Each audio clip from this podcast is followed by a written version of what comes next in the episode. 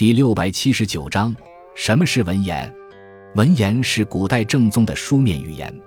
文言一词出自《易传》中的篇名。孔颖达解释：“文为文士，以乾坤得大，故特文士以为文言。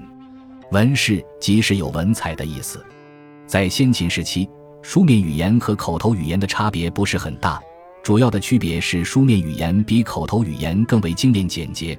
词藻也更为优美和典雅，不仅表现力更为丰富，而且蕴含着一种审美的因素。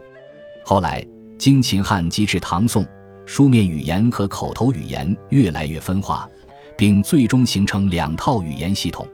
一个人需要接受良好的文化教育，才能够对文言运用自如，文言也成为人们身份和教养的标志。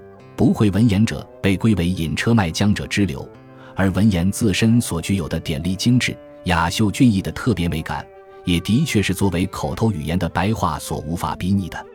文言是中国古代官方文献和正统文学所使用的语言，源远流长。虽然在近代的新文化运动之后，白话取代了文言的正统地位，但是文言也绝非自此被弃之而不顾。